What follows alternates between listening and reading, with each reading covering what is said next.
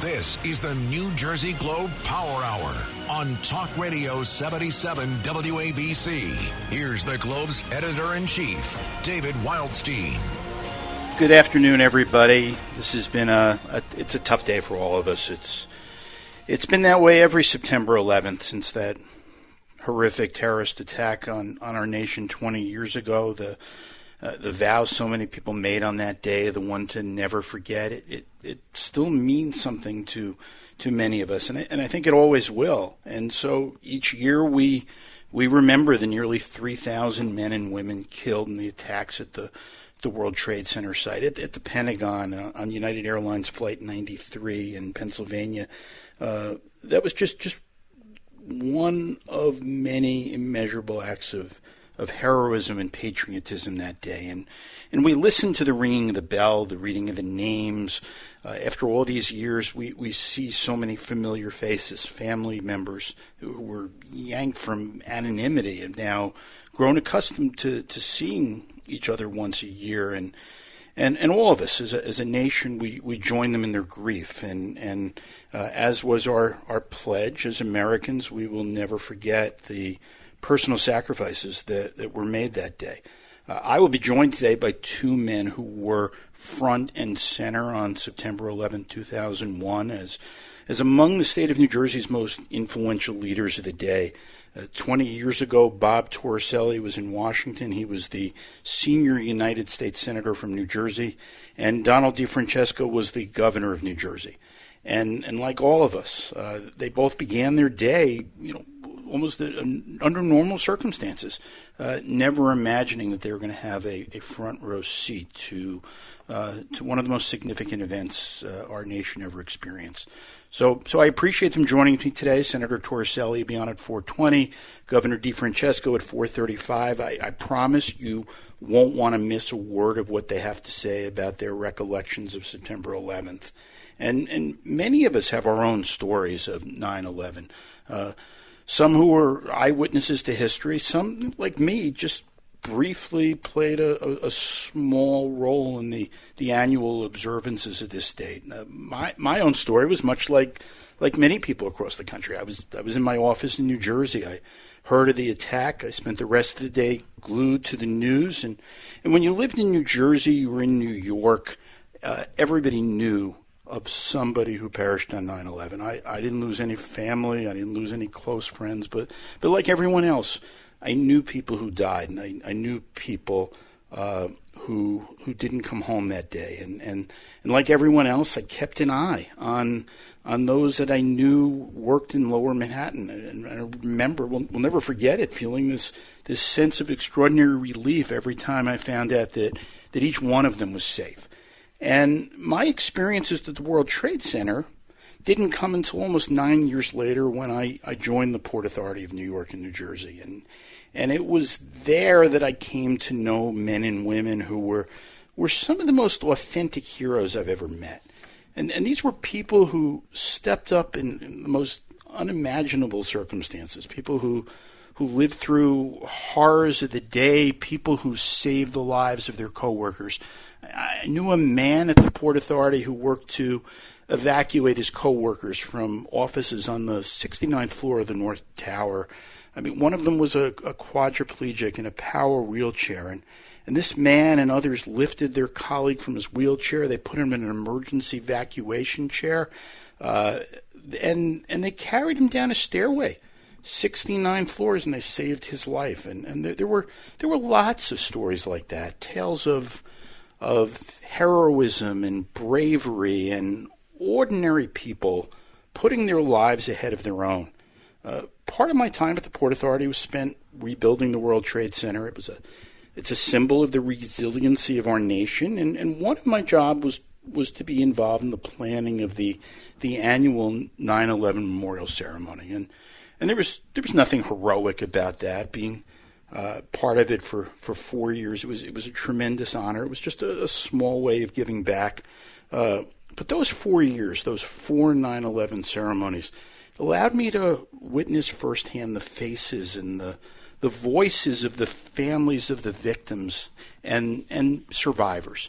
This is David Wildstein. I'm the editor of the New Jersey Globe. I'm talking about 9 11 on the New Jersey Globe Power Hours, part of Talk Radio 77 WABC's 48 hour coverage of the terrorist attacks at the World Trade Center 20 years ago. And on September 11, 2011, the 10th anniversary, uh, and there was a, there was a lot going on. President Obama, former President Bush were there. It was it was the first day that the 9/11 memorial was was open to the public. There were a lot of people clamoring for for good seats, for place and proximity to those in power. But when that when that first bell rang, when the politics was over, and and this ceremony, it was the second one that I had attended. Uh, when this ceremony grew astonishingly solemn uh, as it should be. Uh, the focus was appropriately shifted to the families who were there, uh, not to be seen but to remember. Uh, and it was it was that day, September 11, 2011. I, I met someone who would profoundly impact me. Uh, I was introduced to the family of a Port Authority police officer who died on 9 11. Specifically, I met a nine year old child whose father was killed a nine year old child paying tribute to the 10th anniversary of the death of his father. And, and this was a very special child, a very special person who had never known their father.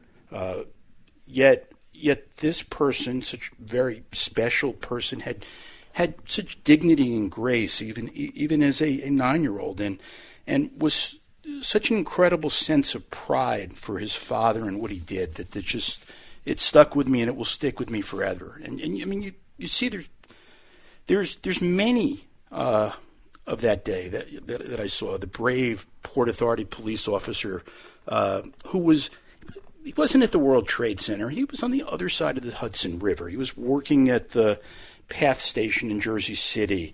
And when the first plane flew, flew, into the North Tower, this, this police officer left the safety of New Jersey and, and drove to the World Trade Center. And, and like like many first responders, this man ran into a burning building. He sacrificed his life in an attempt to save others. This this was his job. This was his sworn responsibility, and and the lack of even the slightest hesitation to run into a burning building. I mean, might be the most admirable thing I've ever heard.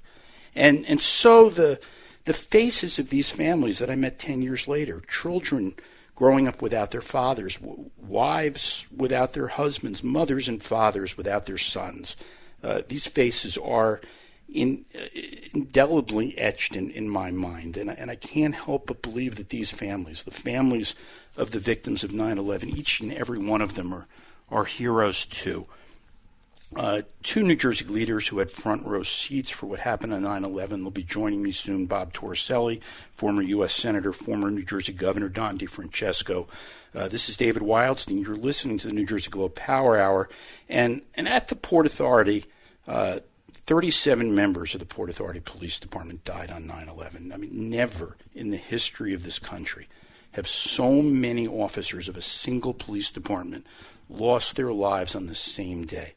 I mean, it took the Port Authority police just minutes to launch the deployment of their officers uh, from other facilities, from airports and bridges and tunnels and trains uh, to the World Trade Center.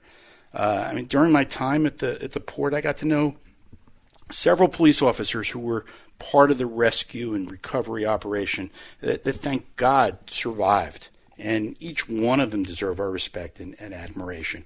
One of the people I got to know was Paul Nunziato. He was the president of the Port Authority Police PBA.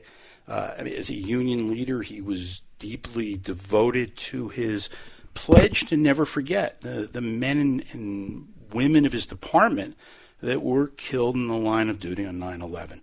And Nunziato pledged to forever honor the police officers who died. I've, I've seen a lot of advocates over the years, and nobody more fervent than Paul Nunziato.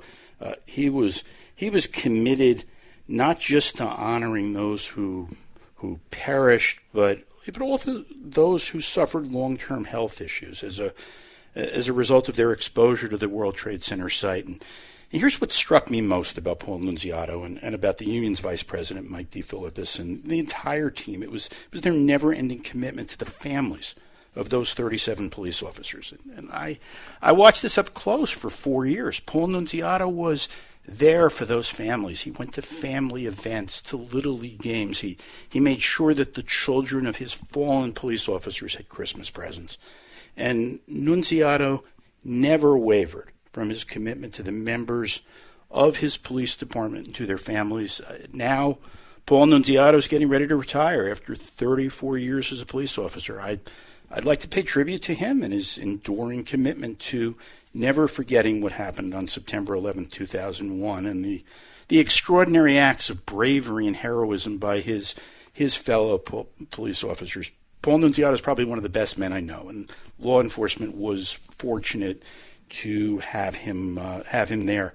Uh, I'll be right back to speak with former United States Senator Bob Torricelli about his re- recollections of 9/11. So please don't miss that. And coming up at 4:35, I'll speak with Don DiFrancesco, who was the governor of New Jersey 20 years ago today. This is David Wildstein. I'm the editor of the New Jersey Globe, and I'm talking about 9/11 on the New Jersey Globe Power Hour as part of WABC's 48 hour coverage of the terrorist attacks at the World Trade Center 20 years ago. When it comes to autism, finding the right words can be tough. Finding community in these challenging times doesn't have to be. Join us, even virtually, to move together towards a kinder world for the millions of people on the autism spectrum. Find out how at autismspeaks.org slash together. The pandemic of 2020 felt like a dark tunnel. And while 2020 is over, the impact is not. I'm New Jersey's former governor, Richard Codey. The pandemic affected our physical and mental health. My wife, Mary Jo, and I started the Codey Fund for mental health to change lives. Mental health issues can impact any family, including ours. That's why we want everyone to know about NJ211. NJ211 is an information and referral service connecting anyone in crisis to the help they need. It's for everyone veterans, seniors, even children. I'm living proof there's light at the end of the tunnel. And it's not a train, it's help. It's NJ211. Remember, it's okay not to feel okay. If you need help, go to NJ211.org or dial 211.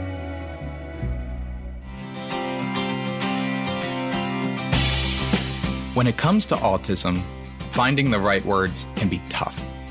Finding community in these challenging times doesn't have to be. Join us, even virtually, to move together towards a kinder world for the millions of people on the autism spectrum. Find out how at autismspeaks.org slash together. A staff writer in Flushing, New York is needed full time by the Roman Catholic Church. A bachelor's degree in religion or related is required. Research on religious topics, write articles and columns, attend the meeting, etc. Apply to the Catholic Peace Times Weekly Incorporated at 14527 33rd Avenue, Flushing, New York 11354. Again, apply to the Catholic Peace Times Weekly Incorporated at 14527 33rd Avenue, Flushing, New York 11354. It's the New Jersey Globe Power Hour on Talk Radio 77 WABC. Here's the Globe's editor in chief, David Wildstein. So, 20 years ago today, Bob Torricelli was the senior United States Senator from New Jersey, a member of the Senate Foreign Relations Committee. Senator, welcome. I'm fine, thank you. Thanks for having me. Well, thank you for coming on. Senator, where were you when you, you first heard that a plane flew into the World Trade Center? I, in those days, I had a small condo on the top floor of a building, uh, looking upon the Capitol. It's just down off the hill, probably the closest residential building to Capitol Hill. And I was still in my apartment that morning, and my um, actually John Corzine, who was then my the junior senator from New Jersey, called me and he said, "Did you hear just what happened? You better turn on the television." Um, and that's how my day began. And did you? And at, at what point did, did you realize that this was this was more than just a plane going into the trade center? Actually, almost immediately. The the uh, the Congress was still open. Um, my former wife was working at the Democratic National Committee, and my staff had already come to work. And uh, the minute I saw that picture, and actually, uh, my recollection is the Today Show was saying that a small plane was had hit the World Trade Center as if it had been an accident. And the minute I saw that picture, I thought that's that's no accident. That's a terrorist attack. I called my office and I said, get everybody out. And I called my former wife, the DNC. She said the guards are saying it's fine, and I said no, it's not.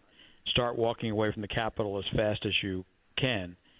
Um, uh, at that point, I had a balcony on my uh, condo, and I went out there, and I saw these two Army helicopters land, and they took the House and Senate leadership away from the Capitol.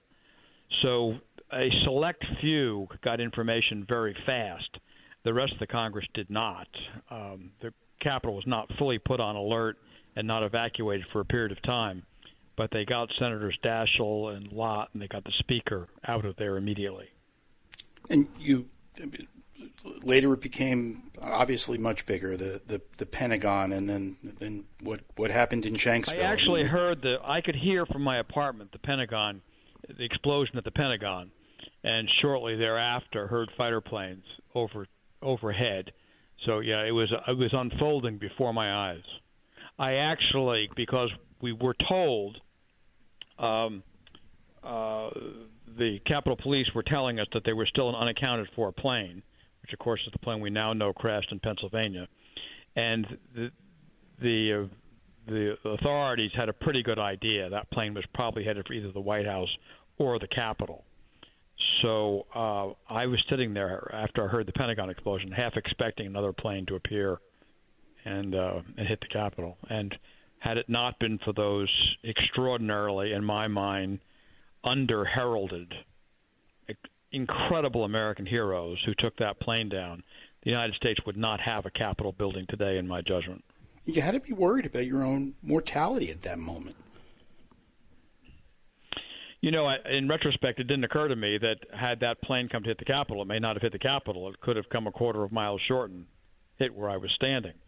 Um, I, I think more significantly is, I, as, as I've been thinking about that day, most events in history unfold rather slowly, and you don't understand the significance of them for a period of time. World War One, the country kind of slipped into the Depression. The Cold War evolved over time really only the attack on Pearl Harbor and 9/11 did you know from that moment uh, something significant had happened, and the future wasn't going to be the same as the past. The, they were singular events in that dimension. And I'm speaking with former U.S. Senator Bob Torricelli. Senator, I mean, I'll read to you what, what you said that day. You said it it is not an overstatement to declare that this was an act of war against the United States and it is insufficient that those responsible are simply apprehended. Uh, you know, as you as you have a chance now, 20 years later, to look on that, has has the United States adequately fulfilled that that commitment that you made? You know, David, I think about it so much, and I talk to some of the um, families who had lost loved ones in the last couple of days who've called and talked to me about those days. I have mixed feelings about it. I, I think as usual, the United States military responded brilliantly in uh, overtaking the Taliban and Al Qaeda. Uh, it was an extraordinary response of which we should all be enormously proud. Obviously, the first responders, uh, the sacrifices of them was was a, whole other dimension of national sacrifice and, and achievement. But I don't, frankly, feel good about everything in retrospect the nation did rally, as we're we're now heralding, but not quite as much as we now try to remember. It there was a national response, but there was some sense of regionalism in the country as well. Everybody voted for the relief, but I can't tell you that within the Congress there weren't elements that thought it was a national tragedy, but needed more of a regional response. And I was disappointed at that. History will never record that because we'll now remember that the nation responded in unison. It didn't necessarily. Um, and while I'm very proud of what we did in Afghanistan, uh, and all of us saying this will never happen again and we will never forget, um, should we have pulled everybody out of Afghanistan? Uh, the Taliban is back. Al Qaeda very well probably will be back. Uh, was it not worth keeping 2,500 soldiers there on station, not in combat? To bolster the Afghan government so that Afghanistan never becomes a base against the United States or Western Europe again. Not sure that was the right thing to do. Um, and here we are 20 years later. We remember all the things we did right and the heroism and the extraordinary sacrifices. So, this many years later, a $30 billion American intelligence community uh, failed to detect that there was going to be attack upon the United States with this vast intelligence and military and law enforcement network. Not a single person was fired. No one was held accountable. Uh, we changed some things as we should have. Um, I feel good about how we responded to 9 11. I cannot feel good about the days leading up to it, that uh, the intelligence wasn't read better, that our capabilities weren't better used. The fact is, um, we should have known. And Senator, you were you, my recollection is you were among the, the very first, if if not the first, to call for a, a board of inquiry into intelligence failures that, that led to these attacks. Are you are you twenty years later? Are you do you do you still worry that, that those same intelligence failures could happen again? I worry anytime something happens historically and there's not accountability for it. Uh, actually, interestingly, I'm, I didn't know that you or anyone knew that because it was inside the Democratic caucus after 9/11, and uh, I and I, uh, I think Senator Lieberman and Senator Kerry had both called for there to be an inquiry about how this enormous military intelligence failure could have happened, and the Bush administration's response is that we were too busy. Uh, we're too busy fighting a war. We can't be looking at an inquiry. I, by chance, am a collector of antique books, and one of the books that I had bought recently was the inquiry into um, the causes of the Civil War, and I had already possessed the inquiry into the causes of Pearl Harbor. Um, we did an inquiry on Pearl Harbor while we were losing the war, uh, and we had immediately done one on the causes of the Civil War. And the Bush administration was claiming they didn't have time after 9 11 to find out how this happened. Well, their argument immediately collapsed. Uh, and of course, the 9 11 Commission was formed. Um, uh, but it was a frustration, this, the, the, the fact that there were those who wanted to simply go on and that there would not have been some minimum accountability. Not for revenge sake, uh, not for political sakes, but unless you learn what happened and how this enormous intelligence community could have failed to have detected this attack, you're almost certainly inviting for it to happen again. And I'm speaking with, with Bob Torricelli, former U.S. Senator, was a U.S. Senator on 9 11. And the, recently, President Biden ordered uh, a, a declassification of all the 9 11 documents, those not related to a national security threat. I mean, what do, what do you think those documents might show? I'd actually be surprised if they showed more. Of course, the, the pressure to do so is the suspicion of a larger Saudi role in the 9/11 attacks. Um, I would be extremely surprised if that proved to be the case. Nevertheless, the families want to know, and they have a right to know, and the document should be declassified. And you were, I mean, as, as, as I recall it, I mean, you were you were a fervent advocate for the families, you know, many of whom lived in in New Jersey uh, that came to see you and, and, and ask you to, to, to become involved. It, does it seem a little remarkable that 20 years later Congress is still debating whether to make the Victims Compensation Fund permanent? Well, that in itself is a disappointment, but uh, but I, I have to say that the in the 20 years I spent in the United States Congress, the working with those families and um, getting the compensation relief, I consider one of the singular moments of my own life. The um, at the time, Senator Moynihan of New York had retired, and Senator Schumer was new to the Congress, so New York did not have a representative, nor did Connecticut, on the Senate Finance Committee. Um, I was the only one, so a great deal of that fell on me. Not simply the compensation for the victims, but just as significantly the Liberty bonds to rebuild uh, lower Manhattan, uh, which is why I have some recollection of where I had resistance from all those who would now claim that they were in solidarity with New York and New Jersey. They they were not all. Right. Um, the most significant thing for the families was not only getting them the relief, where I think there was broad support, but it was uh, making sure that relief was not heavily taxed. Uh, to give people money to support their families and educate their children, and then have it uh, 40% of it disappear in taxation was outrageous.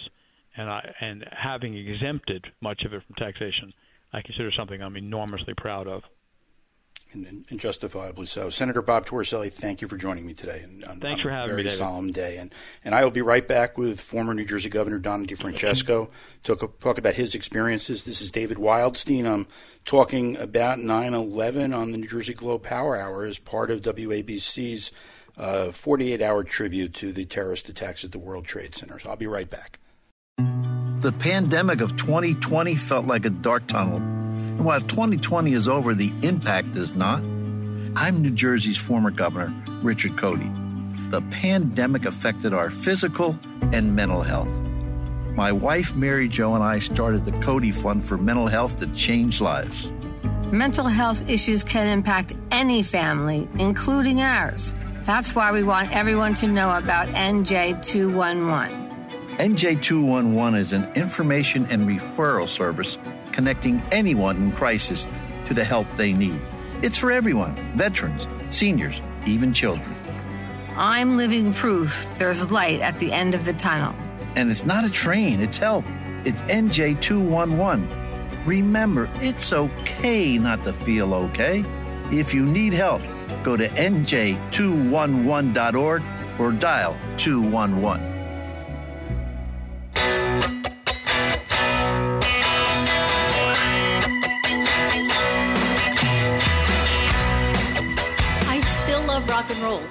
Old school, classic, punk, indie, 80s, 90s, whatever. If it's got passion and a backbeat, I want to hear it. And I want to know more about the artists who create it. That's why I read Rock and Roll Globe. RockandRollGlobe.com features the sharpest takes about what's good and what's um, not so good in music. They call it real writing about real music. It's not for woke 22 year olds. It's just crisp, surprising insight into music of all kinds, interviews with performers, concise reviews of hot new records, a look back at that great album that changed everything. It's all on rockandrollglobe.com. Check out Rock and Roll Globe. That's rockandrollglobe.com. I could hardly wait. This is the New Jersey Globe Power Hour on Talk Radio 77 WABC. Here's the Globe's editor in chief, David Wildstein. Welcome back, everybody. Uh, we're having some technical issues. We're, we're trying to get Governor DiFrancesco on the line, but in the in the meantime, I'd like to introduce everybody to Joey Fox. He is a, a new New Jersey Globe reporter uh, he started with us last month, quickly becoming a, a, rising star. Joey, welcome to what I hope will be your first of many appearances on the New Jersey Globe Power Hour. Thank you. It's it's good to be here. Well, thanks for coming on. And and look, I I I do have to say you're I mean you're you're you're you're a new reporter. You you you weren't very old when when 9/11 happened. Uh, you don't really I, I guess you don't really remember what was life was like before 9/11. No, yeah, I was I was a little over two years old uh, when it happened. So yeah, my pretty much my entire existence that I can at least remember has been in a post 9/11 world. So you grew up in New York City post 9/11. What did what did what did that mean growing up uh, at a time where you, you, you heard about what happened at the World Trade Center at, your, at the earliest days? Well, I mean, I guess I guess the story that I'll tell is from a little bit earlier than that, which is that when 9 11 actually happened, I was not living in New York. My family was living in London. And we already knew that we wanted to move back to the United States, um, but we weren't really sure where. We had lived in New York when I was born, but then we had moved. And then 11 happened. And, um, my parents were actually going to visit um, America, but they had to cancel that trip because of 9 11. But they realized, oh, wow, we we cannot be away from from New York right now. It is not the time for us to be living in in America anywhere but New York. So really soon after 9/11, we we moved back, and that is that's been my home since. So yeah, it's definitely been you know it's always been part of part of my New York existence is is having that knowledge is you know, um, a classmate of mine in elementary school, his dad died. You know, always little things like that, and it never feels weird because you don't know what to compare it to. Um, but that's always how, been how it how it is. And we, you know, we, we look at 9/11, and, and we, we we you and I have discussed the the politics of emergencies, the the politics of a crisis situation, and and what that means uh, in political campaigns. I mean, I I think back, you know, 2000, George Bush got beaten fairly badly in New Jersey. By the end of 2001, his approvals in New Jersey, in blue New Jersey, were 90 percent. Yet, yet he had he had no coattails at all. I mean, there were you know th- that same year, a Democrat won the governorship. Democrats flipped both houses of the legislature, and, and we you know, we, we think about Sandy, and, and right now we're we're on the verge of a gubernatorial election in New Jersey. Phil Murphy uh, is uh, you know has been dealing with, with COVID for a year and a half and dealing with that crisis. We we just had a weather event with with flooding. What is what is the impact on these emergencies on on political campaigns and on how people vote? I mean, it's a complicated answer. You know, as the the the whole litany that you just gave kind of demonstrates, you know, each of those each of those events had had really different effects. Where you know, Democrats still flipped things in New Jersey in 2001, but then in um, 2012, in the aftermath of Sandy, you know, people like Barack Obama suddenly had all kinds of extra um, extra strength in places like New Jersey that was attributed to their disaster relief. So you know, it's it's really tough to predict, and it's especially you know thinking about COVID specifically now. Um, people have compared it to 9/11. You know, there's been a comparison going around where okay now, and you know, in these terrible days, in the especially terrible days of COVID, we've had a 9/11 every two days, or comparisons like that, which you know you can debate whether those are really in good taste or not. But we've never really dealt with a crisis of quite this consistent scale, something that just keeps on going and going and going and you know that's we don't know how to deal with it emotionally. We don't know how to deal with all this loss, but we also don't really know how to deal with it politically. We don't know how to judge leaders for their handling of these events that just will not stop coming, will not stop causing crises. So that's an answer that doesn't really contain an answer. But um, yeah, it's hard Welcome to New Jersey politics, exactly. right? Yeah, exactly. But you know, we, we, we look at we look at Governor Murphy and and you know New Jersey. You know, as as you know, as, as people have heard me talk about, uh, as democratic as the state is, it hasn't reelected a Democratic governor in 44 years. Phil Murphy. Is it fair to say that Phil Murphy's uh, political future is is a is a referendum on his leadership during COVID? I think to some extent, yes. I mean, it's one of those counterfactuals where you can never really know what kind of gubernatorial election we'd be looking at if it weren't for the reality of COVID. You know, at this point, nearly half of Governor Murphy's term has been dealing with COVID. So the idea of a reality where that isn't the case is just such a different reality, anyways. But yeah, I mean, I think that in this time where people have tended to rely on people in power, and, you know, Governor Murphy has done lots of things to make himself visible and apparent in the middle of this crisis, and now he appears to be in pretty good shape for reelection. So yeah, I think that there there could definitely be a connection there. So these these these crises, uh, and I'm speaking with Joey Fox, political reporter of the New Jersey with the New Jersey Globe. These crises seem to to put leaders like Phil Murphy on a on a national stage. I mean, we we, we saw just you know just since last week with uh, with the flooding uh, and the emergency created around Tropical Storm Ida that that Phil Murphy was on national television showing, you know, talking about what the response is. Is there it, it it's got to be hard for for Jack Ciattarelli to compete with uh, uh, with those kinds of opportunities for an incumbent.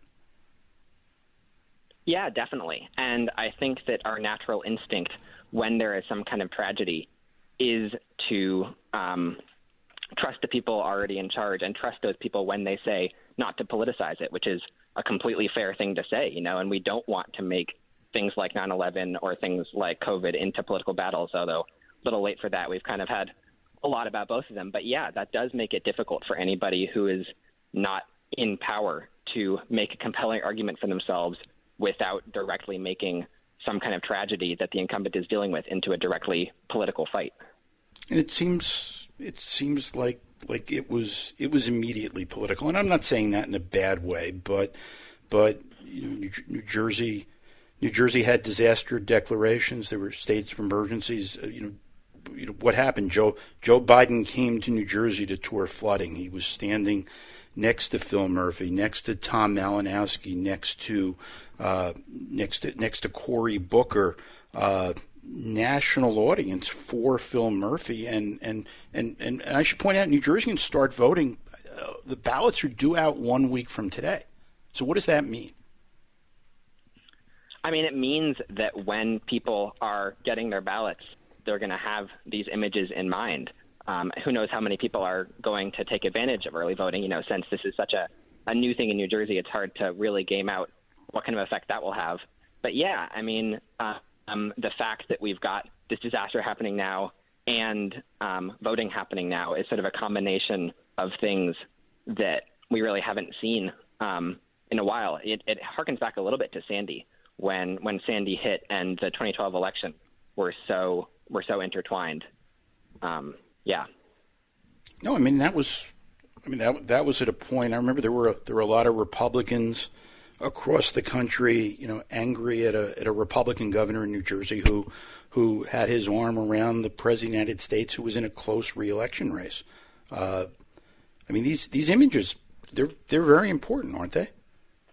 Yeah, and and it, there's sort of another interesting counterfactual in, you know, President Biden is a Democrat, Governor Murphy is a Democrat, and a pretty strong majority of the people who represent the really devastated areas from Ida in this case were Democrats. Um, so you know you have these you have these meetups in Hillsborough or in Manville that are are pretty um, one party sided regardless. Um, but yeah, it's an interesting uh, counterfactual to imagine what would happen in a case where it was more like 2012 with Christie and Obama, and to think about what kind of image that might show uh, in that case. And I'm speaking with New Jersey Globe political reporter Joey Fox. Something else I noticed uh, recently a, a, Monmouth University poll, and and it listed listed terrorism still is a is a is a major concern to New Jersey voters. But what I thought was interesting was that New Jerseyans less afraid today of foreign terrorism as as they they were 20 years ago uh, after the attack at, at, the World Trade Center. Today, more interested in or more concerned in in domestic terrorism, the threat of domestic terrorism. Do you do you see that as being an issue, uh, uh, whether it, whether it's in the 2021 campaign or or in the 2022 midterms when New Jersey is going to have a, a bunch of hotly contested congressional races? I mean, it's tough to say. I'll say just, you know, from my personal experience, since we were talking earlier about what it was like for me growing up in New York in a post 9 11 world, you know, the, the foundation of this era in some ways is 9 11 and the wars it created and the, the politics it created. But also, you know, for me as a relatively young person, the um, the things that have happened during my own like political coming of age have not been things like 9/11, but have been predominantly acts of domestic um, violence and terrorism, like the Capitol insurrection this year, or Charlottesville, or things like that. Um, so it's sort of it's tough to know what this new whether that's going to be the new um, framework as you know lots of people my age um, and people who don't have these sort of extremely strong memories of learning how vulnerable American America can be, like we did on 9/11. Um, you know, we're forming these different memories, these diff- these memories that are based around domestic terrorism instead. Um, and yeah, I, I think it's tough to predict exactly what the political consequences for that might be. Um, but historically, you know, um, domestic terrorism has oftentimes been associated with far right uh, activists, although sometimes it has been associated with far left people too, but predominantly far right. Uh, so that could definitely have an impact that way uh, if the main thing that people are worried about is from the far right. that certainly could have a political impact. Understood. Understood. I've been speaking with Joey Fox, New Jersey Globe reporter. We're still trying to get Don DiFrancesco and get through these technical issues, but uh, we're going to take a quick break. Uh, this is David Wildstein, the editor of the New Jersey Globe, and you're listening to the New Jersey Globe Power Hour on Talk Radio 77 WABC.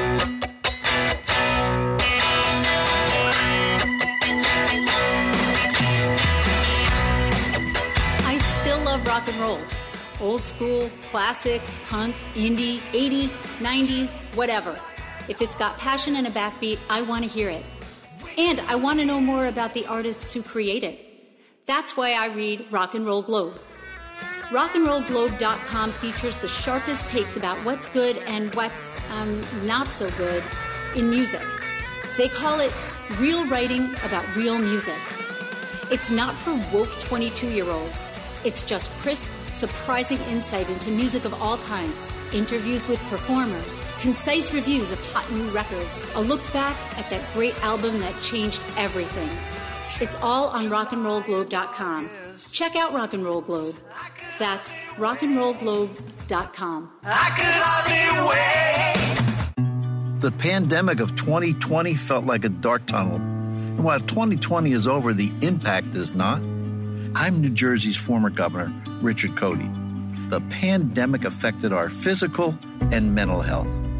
My wife, Mary Jo, and I started the Codey Fund for mental health to change lives. Mental health issues can impact any family, including ours. That's why we want everyone to know about NJ211. NJ211 is an information and referral service connecting anyone in crisis to the help they need. It's for everyone veterans, seniors, even children. I'm living proof there's light at the end of the tunnel. And it's not a train, it's help. It's NJ211. Remember, it's okay not to feel okay. If you need help, go to NJ211.org or dial 211.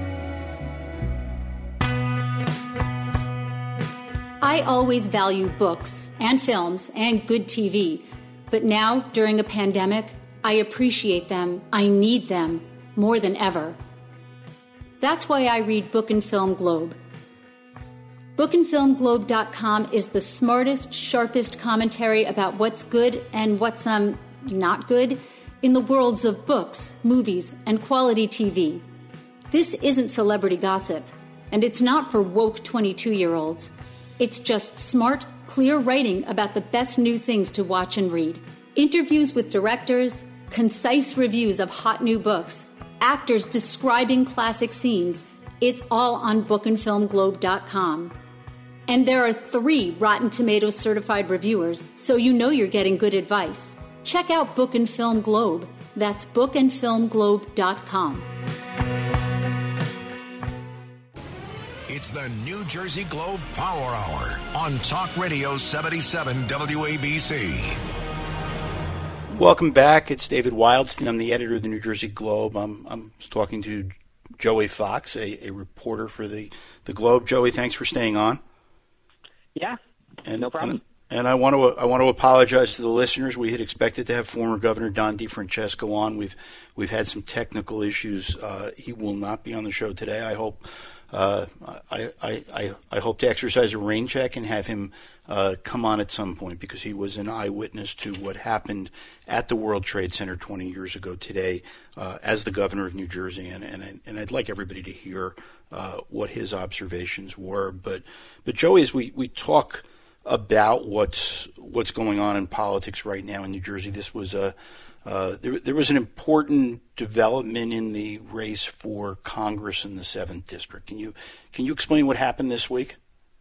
Yeah. So in many ways, it was an important announcement, and in many ways, it was sort of the promise of a future important announcement. Basically, what happened was the House Ethics Committee, which has been looking into uh, Congressman Tom Malinowski, who's from the seventh district, which is a very competitive district, um, announced that it was continuing its inquiry into him uh, for um, making a ton of stock trades in 2020 and then not properly disclosing them. Um, so, you know, so there was big news this week in that they were continuing their inquiry, but at the same time, uh, most it, it didn't provide any new real information. We already know what Malinowski is potentially in trouble for, uh, which is these stock trades and his um, uh, his failure to properly disclose them. Although he has since uh, put all of his stocks into a blind trust, directed his stockbroker to not make any more trades, et cetera, et cetera. But uh, his past actions are still under under scrutiny. Um, but the most important thing is that now we have a date where we might know more, which is October 21st. Uh, and at that date, the ethics committee will announce that perhaps it's clearing Malinowski, perhaps it's finding him, perhaps it's expanding its inquiry into investigation. We'll have to see then. Um, but what this means for Malinowski is that he's got at least another month and a half of uh, potentially uh, being in trouble from the ethics committee and receiving a lot of attacks from the National Republican Congressional Committee, uh, calling him trading Tom, uh, attacking him for this inquiry, et cetera, et cetera. And Tom so Malinowski. That's a, that's a, primer on it. It, it is, and he, he barely uh, he he. And I, and I, would encourage everybody to read Joey Fox's story on this on the New Jersey Globe. Uh, Malinowski won. I mean, it was it was an extraordinarily close race by by one percent against Tom Kean Jr., the the Republican Senate Minority Leader. Uh, this is even as Joe Biden is winning the district by around ten points. So right. it's I mean, it's definitely a significant underperformance even before this stock story broke. So this this is going to be an issue regardless, I think, of where the ethics committee uh, just what they decide to do, won't it? Yeah, I mean that's certainly what the NRCC is hoping for um, because they've they've already put a lot of uh, investment into this uh, image of Malinowski as trading Tom as this kind of scurrilous Washington insider. Um, and yeah, it's the kind of thing where you know if if Malinowski is found guilty and um, you know it's not a criminal court, but you know he's found to have committed violations and he gets fined, then that's certainly a great attack line for Republicans. And even if he's not, you know, we in the media might say, well, Malinowski was was was clear to this, but the NRCC is unlikely to be so forgiving. They're probably going to keep on hammering this image, uh, regardless of exactly how it comes down. And the backdrop of all this is is redistricting, and and that that the events that'll take place with this inquiry and the and the ethics committee, I think they were very clear to to say that this this doesn't this doesn't reflect on Malinowski yet. It's simply an announcement of their process. Uh, yes. But but it'll it'll be involved in redistricting, I would imagine. Yeah, so so New Jersey is going to have to do some reshuffling of its congressional districts, where um, its two most urban districts, so that's uh, the one based primarily in Newark and then the one based in Hudson County, um, are quite overpopulated, and all the rest, or almost all the rest, are underpopulated or about about even. Uh, so that means that those districts are going to have to shrink and th- those two overpopulated districts are going to have to shrink, and all the others are going to have to make up for that. So we're almost guaranteed to see some fair amount of shuffling in redistricting, and there might also be some partisan shuffling in terms of, you know, there's lots of competitive districts. Some of those might be made safer for one party or another.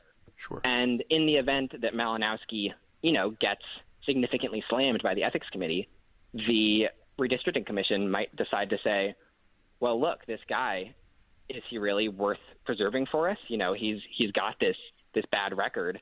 We can make his seat safe Republican and make all of these other North Jersey seats safe Democratic. Well, none of us none of us know yet what's going to happen, but yeah, we, but, we, this is purely hypothetical, I, but just sort of that is one potential conclusion of this. It is. I've been speaking to Joey Fox, reporter for the New Jersey Globe. Thank you for for bailing me out uh, for for a segment. We we apologize again for Don DiFrancesco uh, not being able to make it. Uh, but everybody, I want again 9/11, hugely solemn day, and and and and and all of us will for remember you know, forever remember the events and the heroism and and the people who were involved. So so thanks for listening this week. This is David Wildstein. I'm the editor of the New Jersey Globe, and you've been listening to the New Jersey Globe Power Hour on Talk Radio 77 WABC.